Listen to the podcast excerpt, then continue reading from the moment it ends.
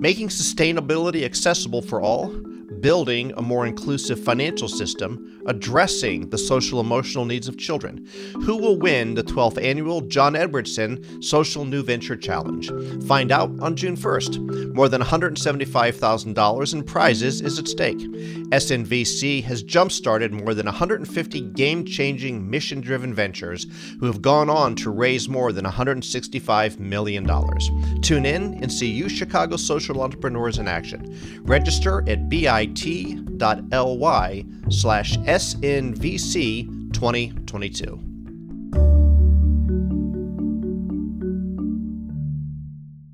Chris Blattman has interviewed some of the most dangerous people in the world. I do talk to mafia bosses and gang leaders and crime lords and rebel warlords. From sub Saharan Africa to Latin America, Blattman has sat down with violent actors to figure out one perplexing question. In that moment, talking to them, I'm able to somehow engage with them as like a human being and like extract the information I want. Blattman has been obsessed with the question why do people go to war? Vladimir Putin has just addressed the Russian people moments ago, announcing what Putin called the start of a military special operation, in his words, to demilitarize Ukraine. I say, like, listen, war's ruinous. What began as a series of peaceful protests against the repressive regime of Bashar al Assad has turned into a brutal civil war coalition forces have begun striking selected targets of military importance to undermine Saddam Hussein's ability to wage war. How and why did America get involved in Vietnam in the first place? Therefore, there's a huge incentive to avoid it. The situation in which no word given by Germany's ruler could be trusted, and no people or country could feel itself safe, had become intolerable for one reason or another, we ignore the cost. Blattman is an economist and a political scientist at the University of Chicago, and he synthesized all of his research and the research of others into a counterintuitive book, Why We Fight The Roots of War and the Paths to Peace. So I called it Why We Fight, not Why We War, because, you know, political scientists might say, well, you know, war is between political actors. And so you're going to also talk about gangs. The gangs are fighting a war over turf, drugs, and money. This bustling marketplace in North Karachi is at the center of a gang war. The crackdown on gangs intensifies in El Salvador. And organized crime, and maybe you're going to talk about ethnic groups and villages and and all these different levels. And I said, right, that's I want to talk about what all of these things have in common. Like they're really different let's talk about what we learned from them generally.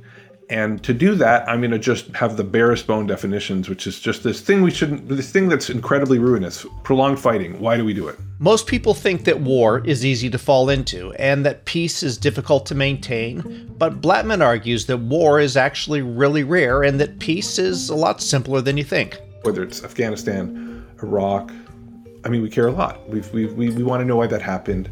Could they have been prevented? Uh, what went wrong because we don't want to end up in another one of those. And then when we have an ally, or you know, an informal ally in this case, which is the Ukraine, we want to know how does that why did that happen? Will it stop? So all the problems, which I'm sure we'll talk about, that lead to war, they have solutions. From the University of Chicago Podcast Network, this is Big Brains, a podcast about the pioneering research and the pivotal breakthroughs that are reshaping our world. On this episode, why countries go to war and how we can choose the road to peace.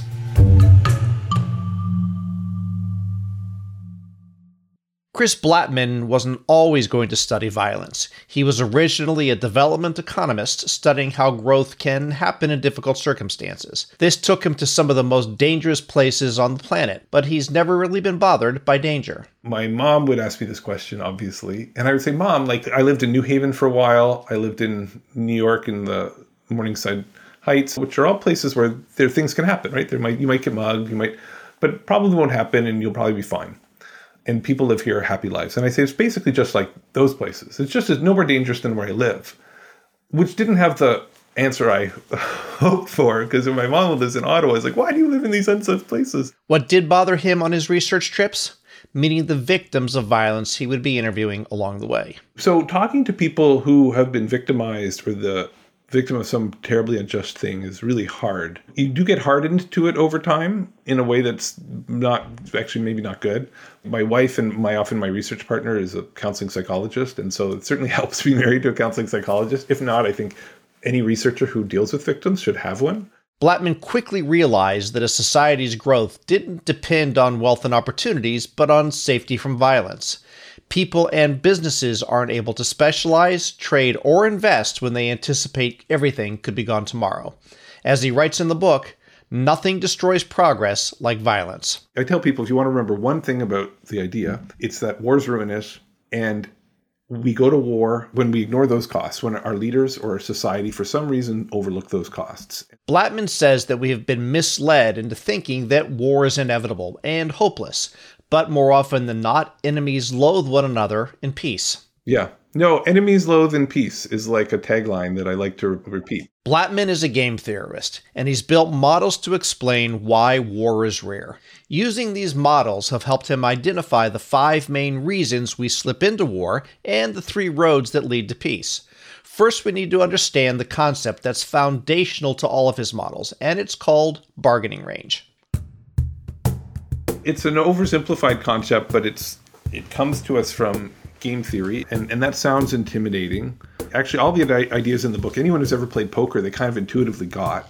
They're not hard concepts. They just people just need to learn to spot them in the wild.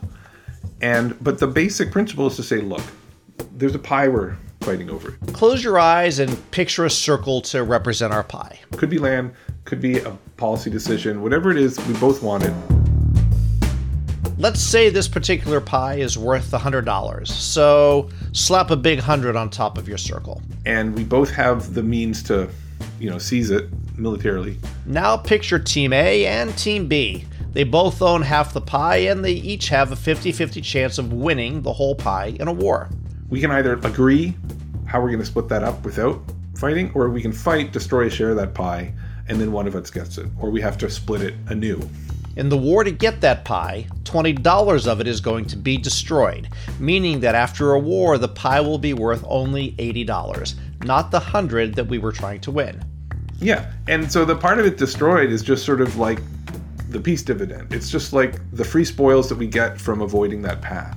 And since war is a 50 50 shot at a damaged $80 pie, fighting is worth $40 at best, or you can both split the pie for $50. It's simple math. War is more costly. And so it creates a whole range of things that we prefer to war. And so the, the more costly is war, the more the range of opportunities there are that open up for us to find some way to split this thing that we'd prefer to do over fighting. Blattman saw this firsthand when he was studying gangs in Medellin, Colombia. In a city like Medellin, Colombia, where there are hundreds and hundreds of extremely heavily armed gangs competing over extremely valuable territory for extortion and drug rents that they have a homicide rate that's far below most American cities. Even gangs understand the logic of the bargaining range. Nobody makes money in a drug fight, so gangs everywhere hate to go to war. That's true in Chicago. And it was, to me, a really powerful example of how all of these things that forces that happen at an international level are happening at lower levels. Think of this. Listen, I didn't write a book called Why We Don't Fight. Nobody would buy that, so I think you you picked the right title. Yeah, exactly. Um, I, I just want to say that starting from this idea that the main incentive towards peace is the cost of war is just a useful starting point. It helps us see why we fight through a different lens. And it's this lens that we fight when we ignore those costs. And as it turns out, like even in some ways, I was surprised, like there's this vast literature. You know, I'm just sort of drawing on decades of research, and it turns out almost all of these reasons, of which there are a zillion, boil down into sort of five logical ways we overlook the costs. And so I'm just trying to give people a way to organize the madness. Okay, so let's get into those five factors that lead us to overlook these costs. The first is unchecked leaders. Which is to say, our leaders aren't accountable to the people which they never are, even in a perfect democracy, or maybe not perfect, but all are democracies, but especially in an autocracy like Putin, especially a personalized dictator. Vladimir Putin blames the West for Russia's war on Ukraine. Russia's more or less a system of personal rule, as are some other countries. That means that there's all those costs of war, he doesn't bear a lot of them. Sanctions that impose economic pain on Russia will ultimately impose no economic pain on him he will stay one of the richest men to have ever walked the face of the earth, no matter how much the rest of the Russian economy and the Russian people suffers. There, you can think of European monarchs who are unaccountable to their own people and were just as ready to go off to war for their own strategic interests or for their own glory seeking, right? You could think about African warlords who are seeking diamond wealth or the exploitation of resources that create these war economies and then continue at war, not because it's in the interest of their side, but because it enriches them. And you can think of a, a, a, democratic president. They're not perfectly checked, right? And and they might have a private interest in launching a war to get some rally around the flag effect. Now, whether or not starting a war rallies people around the flag makes you popular and gets you through the next election cycle is empirically doubtful. But the fact is, is a lot of presidents think it's true, and that's all they need to do to sort of to sort of maybe be too ready to use violence. So the constant theme here with unchecked interest is that some leader who's imperfectly accountable is much too ready to use violence because they're not considering all the costs, or they might even have a private incentive that goes against the interests of their group. And they're so willing to ignore those costs to pursue what's good for them, but not for everybody. Your second one you talked about was intangible incentives. When we say um, Putin is seeking personal glory or a place in history, that's an intangible incentive. He, he's willing to pay the cost of war because he gets something ethereal that makes it worth the price. And that's even easier for him to take his country to war to do because he's unchecked. He's willing to make his people pay the price of war in order to achieve this ethereal thing. The the other one, uh, if I can go to number three, you talk about is you characterize it holistically as misperceptions. This is basically to say that not only can a say a leader like Putin have some grandiose vision of national glory or personal glory, but that he perceives the world in a biased way that he's either getting poor information by dint of being an autocrat who has to insulate himself. A U.S. official says the U.S. believes that Vladimir Putin is being, quote, misinformed by his own advisors about how badly the Russian military is performing in Ukraine, as well as the crippling impact of Western sanctions. Or he's simply overconfident and, and, and rational, but rational based on really wrong information. Right? So he misperceives the situation. He he overestimated power of his own military, underestimated Ukrainians. Which leaves just two more uncertainty and commitment problems. The remaining set are strategic in the sense that they're cold, calculating, and self interested. We tend to not understand and undervalue these strategic explanations. This sort of gets us into uncertainty. This is where I think it's really tricky. Like, what's a misperception and what's just the fact that we live in an incredibly uncertain world? Like, I think it's safe to say very few people predicted that the West would be this unified in sanctions. The economic sanctions leveled against Russia by the U.S. and its allies are the harshest ever handed down. Very few people predicted that the Ukraine would be this unified. Everyone knew it was possible. This was totally within the realm of possibilities. I don't know that anyone considered this particularly likely. Vladimir Putin apparently thought that he'd roll right in over Ukraine, roll right in and get right out, right? Sure, it hasn't worked out that way. Blattman says that uncertainty has played a huge role in another conflict that we're all familiar with the Palestinian Israeli conflict. There's a political scientist at Northwestern named Wendy Pearlman who makes a very persuasive argument that the years of violence have actually been ones when each side has been fragmented. There's a faction, so we call them splinter factions, we call them spoilers, and those groups have, for their own private reasons, ideological or strategic, have decided to sort of stir the pot, launch violence. And then the other side looks at that and says, and there's uncertainty here, right? They're like, is that the whole are they is that really a splinter group is it not can i trust my counterpart that they can't control these people and so I think that interplay of these, not the core leader, but these splinter groups, their unchecked interests, the difficulty of holding those coalitions together, and the uncertainty about whether or not that's really representative of your enemy or not, explains a lot of the years of intense violence. Misperceptions and uncertainty also creates a signaling problem. If you don't want to go to war, but your opponent doesn't believe or understand that you're strong enough to fight back and destroy part of the pie, what do you do? Well, this was a big problem that was facing Ukraine. The strategic element of uncertainty, which is really important, is that, well, everyone knows how costly this is going to be. And so the West and the Ukrainians just spent a lot of time saying, no, no, no, no, we're really strong. Like on all these things, we're strong, we're resolved, we're unified. The bottom line is this the United States and our allies and partners will support the Ukrainian people. We will hold Russia accountable for its actions. The West is united and resolved. And the problem is, is that from Putin's point of view, he's thinking, well, you'd say that anyways, even if you weren't. Right? This is where every poker player understands this, right? You don't know your opponent's hand. They seem to be they seem to be playing aggressively. Are they bluffing? You don't know. Right? And so your optimal strategy is not to fold every time. Blattman says that this actually explains many of the violent dynamics that we see in gang culture, like needing to maintain a violent reputation or small skirmishes that break out. They're meant to be impossible to fake signals to your opponent. And although these things themselves are violent, in a twisted way, they actually help avoid war. For 20 years, Putin tried to do everything he could short of invasion to co opt Ukraine assassinations, dark money, propaganda separatist support. Like the list goes on and on and on. So peace isn't just. The second strategic factor and the final road to war is called commitment problems. We'll explore that plus the three roads to peace after the break.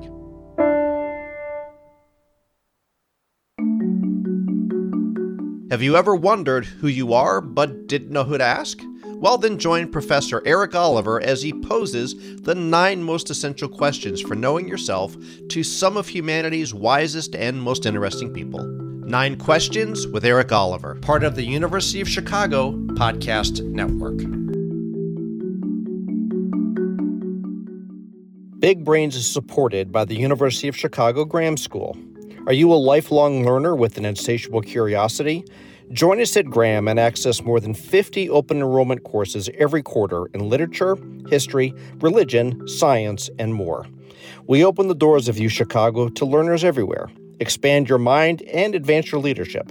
Online and in person offerings are available. Learn more at graham.uchicago.edu slash bigbrains.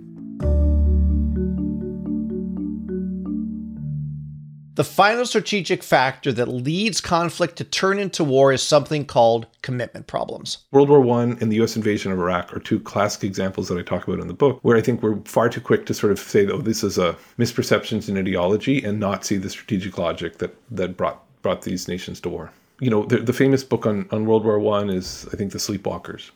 And it's about these nationalistic, sort of naive, inept European leaders marching their countries to war thinking it'll be short and easy. That's a hard explanation for four years of trench warfare, right? Because it, maybe that gets you into war on day one. I don't think it's a persuasive argument for war on day, whatever, 812.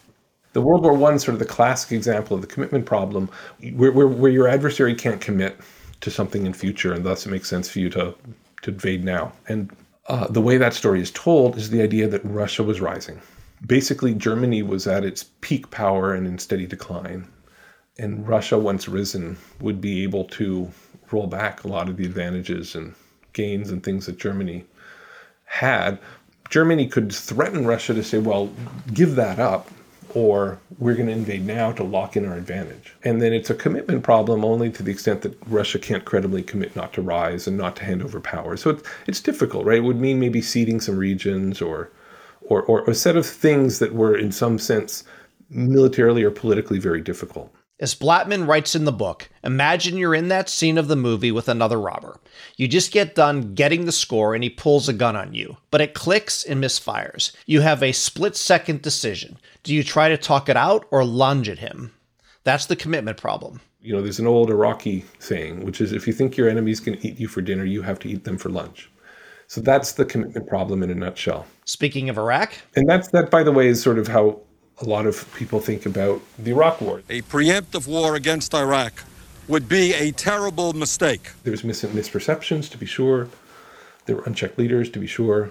But fundamentally, um, there was a worry that there was a very small, but not that small probability that, that Saddam Hussein could restart a nuclear weapons campaign, uh, uh, research program. Iraq's behavior show that Saddam Hussein and his regime are concealing their efforts to produce more weapons of mass destruction. We knew his incentives to do so were incredibly powerful because it would remake the entire power structure in the Middle East. There was no way for Saddam to credibly commit that he wouldn't build nuclear weapons. If you think your enemy's going to eat you for dinner and basically completely turn the tables in the Middle East, you eat them for lunch. And that's not a sufficient explanation for the US invasion of Iraq, but it was important. And to ignore it arguably sort of misunderstands what drives war and then sort of will complicate our efforts to stop it. I think that this is where you talked about escape hatches. Is that right? Yeah. So I think this is a really important idea. There's actually a lot of ways to get out of the commitment problem.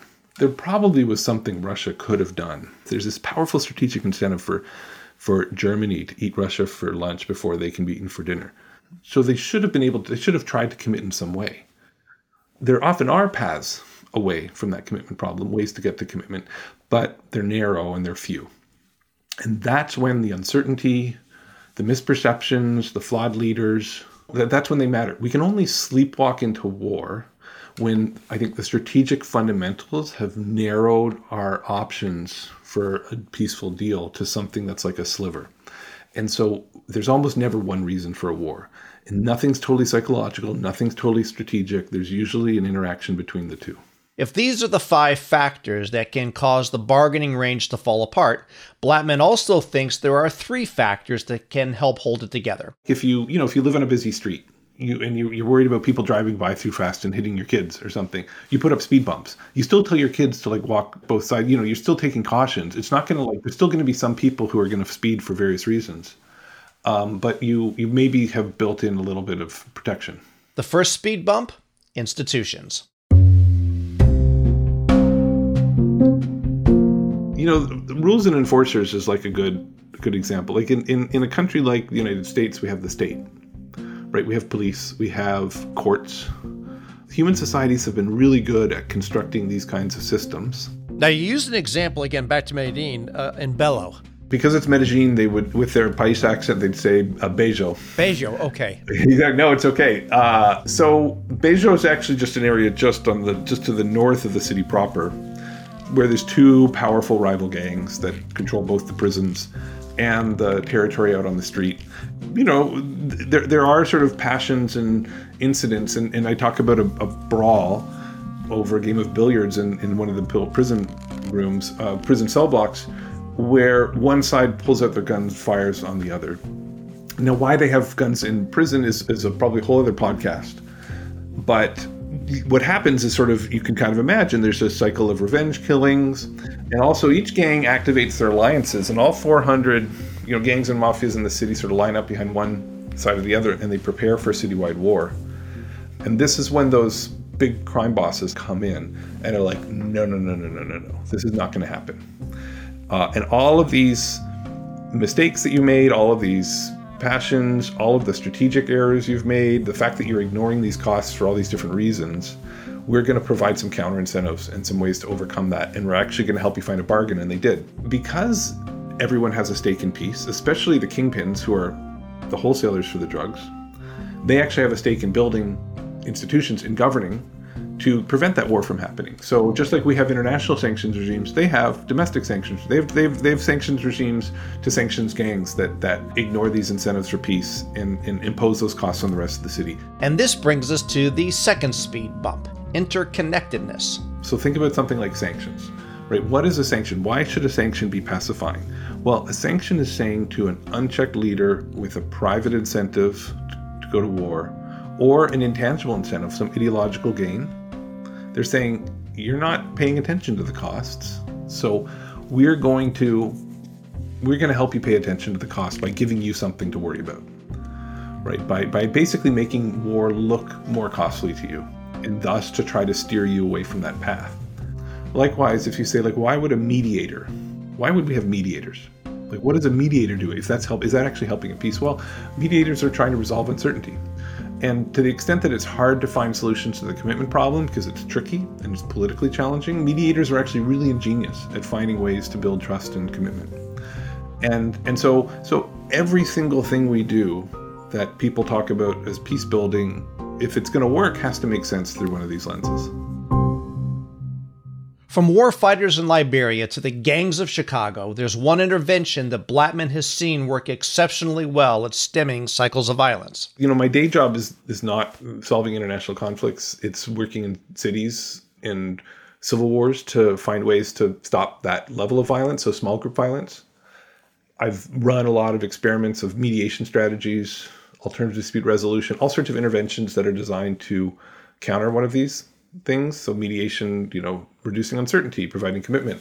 And then one of the programs I stumbled on was something that's basically designed to combat misperceptions and passions. It's a program that we first discussed with Jens Ludwig in a previous episode cognitive behavioral therapy combined with employment. Working with deadly shooters in Chicago and working with really hardened criminals and people who are living very daily violent lives in West Africa. Typically, this combination of cognitive behavioral therapy on aggression control and on finding a new lifestyle and then also some economic assistance to actually transition to that nonviolent lifestyle and, and alternative career has been hugely effective for these violent offenders. In some sense, almost like a, a, huge proportion end up reducing their engagement in like a violent lifestyle. And so I think there's there's lots of lessons for that for how we deal with rebels and, and, and organized criminals and things. That's that's a research program that's ongoing. So, using Blattman's framework of the five roads to war and the three roads to peace, how does he see the war in Ukraine playing out? This is so costly for Ukraine and this is so costly for Russia that they're hmm. very powerful incentives to stop the fighting at some point, maybe a few months from now. I just read from one economist, Ukrainian economist, that basically half of the national income every month is required to pre-war national income is required to fight this war. And their ports are blocked which is something like 70% of their exports. So even if they were producing stuff which they're not they can't get money for it. So it's not clear that they have the money to do this. And of course the west is bankrolling them and i'm happy to see that but there has to be limits to that. It's also extremely costly for russia. That makes me think that there's a good chance that after this next round of battles in a few months that maybe there's a stalemate where the best thing you could say about it is they've stopped fighting and Russia still sits on a chunk of Ukraine and refuses to give it up. And probably Ukraine and the West refuse to recognize that as legitimate. But there's no large scale fighting, there's probably low scale fighting. That's the best scale, that's to me the best case scenario that's driven by these powerful incentives. But again, there, there are reasons why we fight, and, and they could make it very difficult for that to be stable. Blattman says that this framework should be incredibly useful as a tool for better understanding war and peace, but cautions that we shouldn't turn it into a crutch. You know, there's always a question is like, how do I end this book? One way I could have ended this book was here, now that we understand why we fight, and now that we understand some paths to peace, if we only do the following, you know, things, we're, we're going to have a more peaceful world. And which is an optimistic book, it's a hopeful book. It's like, great, I know exactly what I have to do. But I didn't want to write that kind of book because I think that's not the right way to think about it. Not because I'm talking about so many different kinds of violence, but because actually figuring out which of the five is actually dominant in your situation and actually then figuring out what is the thing you could do to actually roll that back into is really hard and it's different in every case. So even if we have a common framework for thinking about all these things for uh, basically organizing all these explanations and even if that helps us diagnose better getting a diagnosis is is it's hard. So it, it was it's, imagine if i wrote like a medical book where i sort of told people how to diagnose disease better. I couldn't have a final chapter with sort of 10 steps to fix every disease. Right? You, you actually have to build a whole system of doctors who are really good at like problem solving in really difficult cases and then testing out lots of treatments, especially all the treatments that don't yet exist. So that's the right way I think to think about peace. Is actually every every patient is different. And we need all of the doctors out there, whether they're members of that community or one side or an outside actor, to actually just have a better approach to diagnosis, which is kind of like iterative problem solving.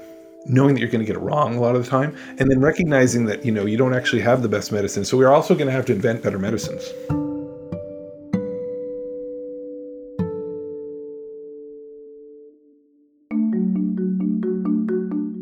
Big Brains is a production of the University of Chicago Podcast Network. If you like what you heard, please leave us a rating and a review show is hosted by Paul M. Rand and produced by me, Matt Hodapp, and Leah Ceccarelli. Thanks for listening.